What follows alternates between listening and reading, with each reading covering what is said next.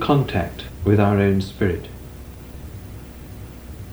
The basic aim of meditation is simply to learn to live out of the reality that sustains us, to become fully aware of what is.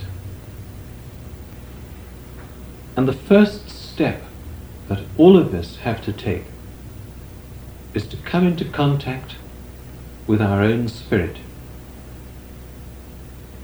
And perhaps the greatest tragedy of any life is that we should live our lives without ever making full contact with our own spirit. And what that means is discovering our own harmony, our own potential for growth, our own wholeness, discovering what the New Testament called fullness of life, not just living our lives out of 5% of our potential, but living our lives out of the 100% of our potential. And what the Christian vision tells us is that our potential is infinite. Our potential for expansion of spirit is infinite. If only we will turn from self to the other. Turning.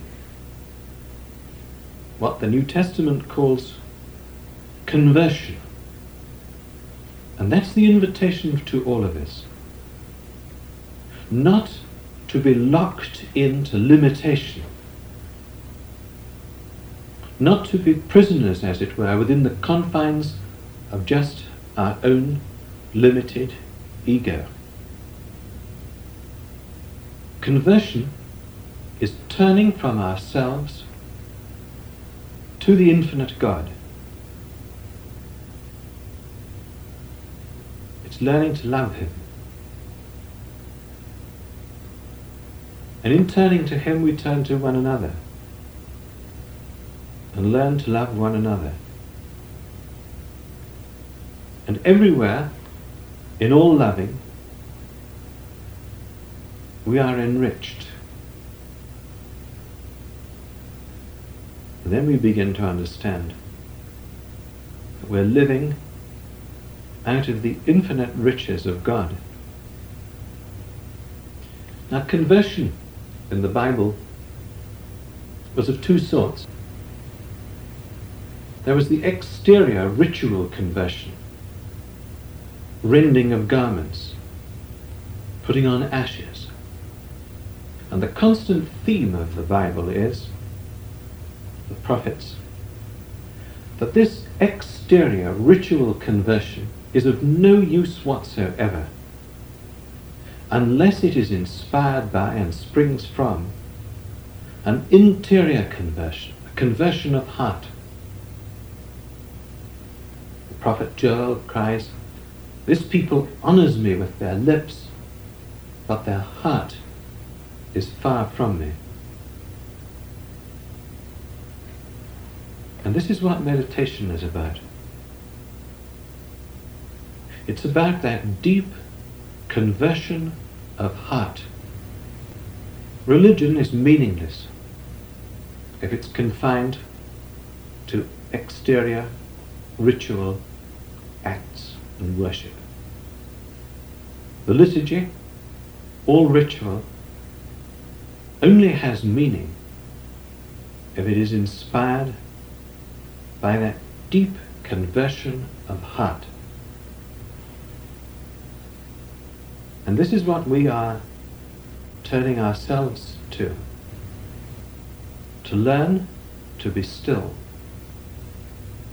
To learn to become aware that God has revealed himself to mankind in Jesus. And that Jesus reveals himself to us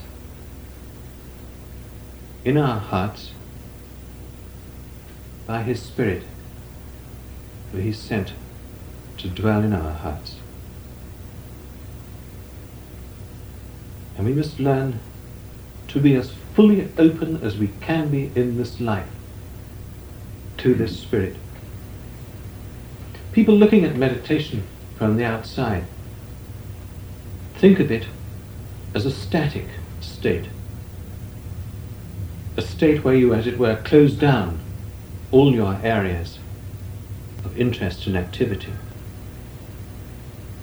But meditation, far from being a static state, would much better be understood as a dynamic awakening to the fullness of your own potential for development.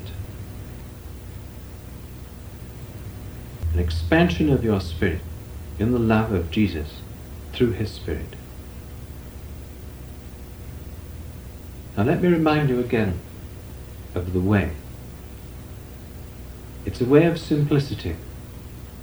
It's a way that requires childlike trust and childlike wonder. As I say, not to be looking for anything to happen, not to be looking for any insights or wisdom, not to be looking for any sort of exterior phenomena. All these are trivia compared to the reality that is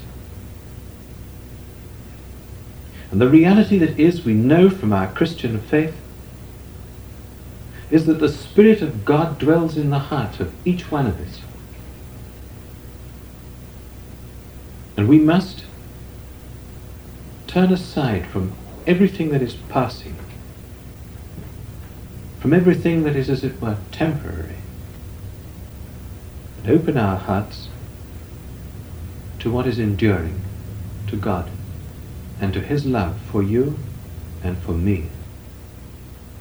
And that's how we discover our love for one another and our love for all our brethren. And what the tradition tells us is this to meditate, we must be still, silent, simple, and faithful. Understand that you must sit as still as you can, and more important than that, you must be as still as you can. So take a couple of moments to get comfortable.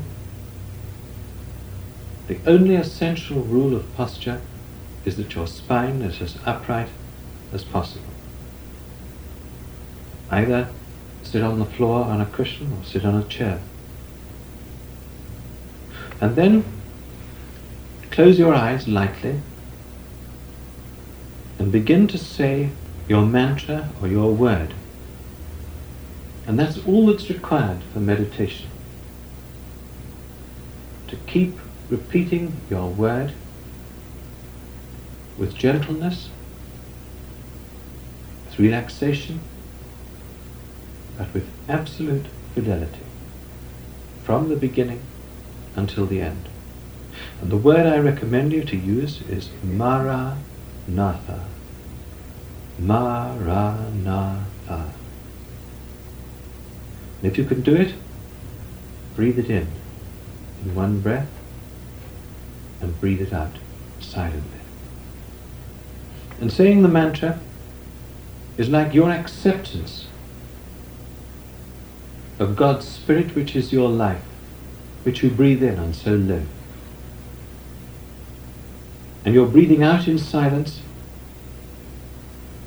is, as it were, returning your life to Him with absolute faith and with absolute love, ready to receive it from Him, should He give it back to you. And meditation is firmly anchored in the essential axis of the Christian revelation death, and resurrection. Death to everything that is passing away, and life into the eternal love of God. Now it is essential, and I choose the word carefully, essential,